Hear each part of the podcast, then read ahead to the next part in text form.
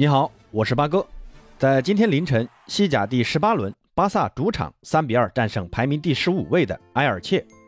巴萨本场比赛首发阵容中派出了多名二十岁以下的小将，像加维、阿布德等，甚至二队小将胡特格拉首次代表巴萨首发出战，掀起了巴萨的青春风暴。正是这些小鬼当家，巴萨在幸运的在洛坎普留住这三分。上半场开场仅一分钟，胡特格拉接加维的传球就打入一粒进球，但被判越位在先。第十五分钟，登贝莱发出角球，首次代表巴萨一线队出战的胡特格拉，在一米九一的阿罗霍高高跃起的掩护下，抢到落点，在两名后卫的干扰下，头球打远角破门，巴萨一比零领先。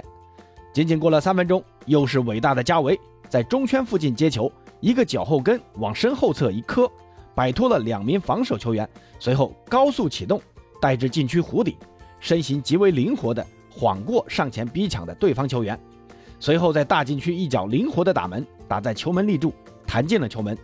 巴萨早早的二比零领先。那这个球体现了加维极高的个人技术，先是灵巧的脚后跟摆脱，接着高速带球启动，再接着假动作晃过防守，再接着在梅西走廊的巧射。这个巴萨的现役三十号。似乎有着之前那个三十号小将灵魂附体一般，看得人不由得拍案叫绝啊！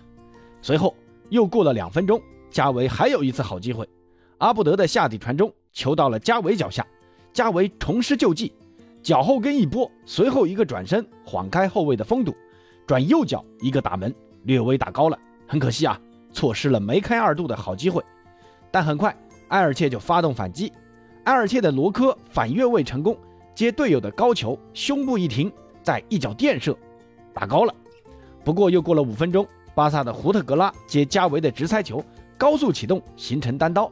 但随后的射门在防守球员的干扰下打得太正了，被守门员扑出。到了下半场，埃尔切在第六十一分钟之后的短短两分钟，连进两球，扳平了比分。这时的巴萨体能似乎又到了临界点，逼抢的强度明显下降，而且。特尔施特根似乎也受到了影响，在脚步移动、球路预判，甚至扑球动作上都出现了明显的迟缓。埃尔切全场仅有的三脚射正的打门，就取得了两个进球。就在所有人以为巴萨又会在主场只能收获一场平局的时候，登贝莱和加维站了出来。在第八十四分钟的左路进攻中，加维小范围传给登贝莱，登贝莱一看有三名球员包夹，随后一脚传给前面的空当。心领神会的加维高速突进，接球后一个倒三角传中，皮球贴着地面，避开所有防守球员，到了下半场替换德容出场的尼科脚下。尼科先是左脚卸下，略作调整，起右脚打球门左侧，守门员毫无反应。巴萨三比二绝杀了对手。这个球尼科打得极为冷静，射得非常漂亮。但三十号加维的助攻也起到了至关重要的作用，打出了巴萨此前少有的进攻套路。纵观全场比赛，巴萨能拿下这场比赛其实是实至名归的啊！主要呢赢在这三点：第一，哈维在阵容上的创新，那就是三幺三三的变阵。这轮英超，瓜迪奥拉的曼城的三幺三三怪阵获得一场七比零的大胜。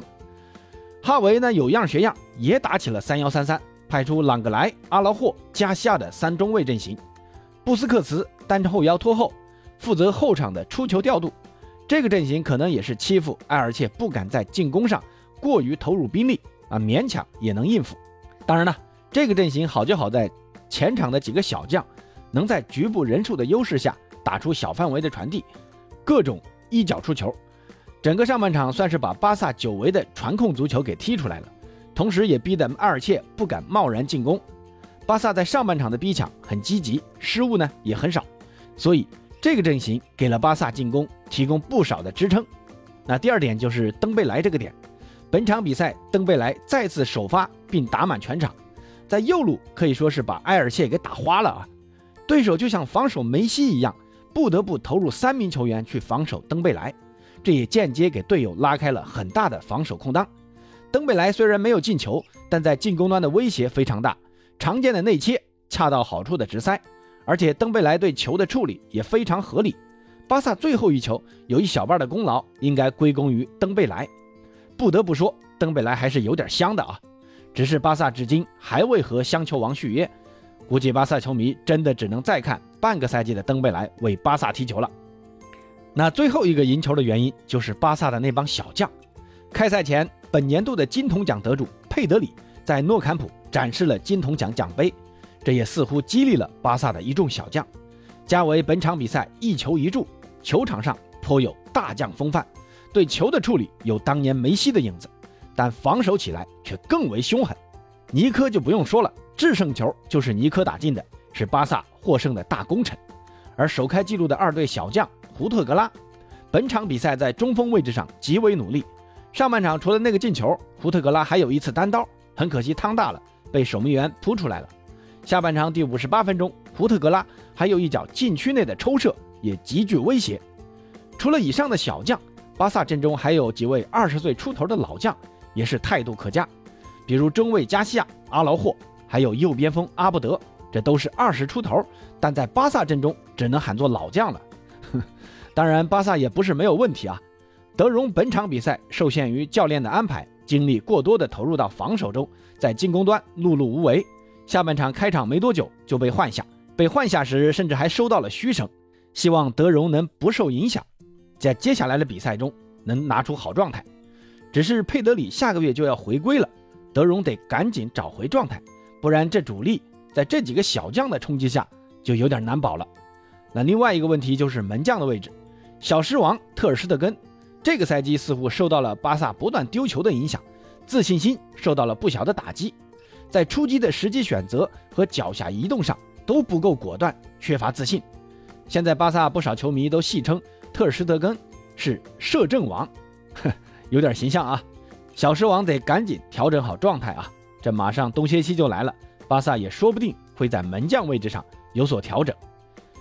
虽然这场比赛赢了，但毕竟对手实力实在太弱，不值得太过高兴。因为还丢了两个球，这也反映了巴萨的后防在面对快速反击时，在防守上仍有太多的问题。希望接下来的比赛，巴萨不光能打出漂亮的进攻，后防也要有所改善。好。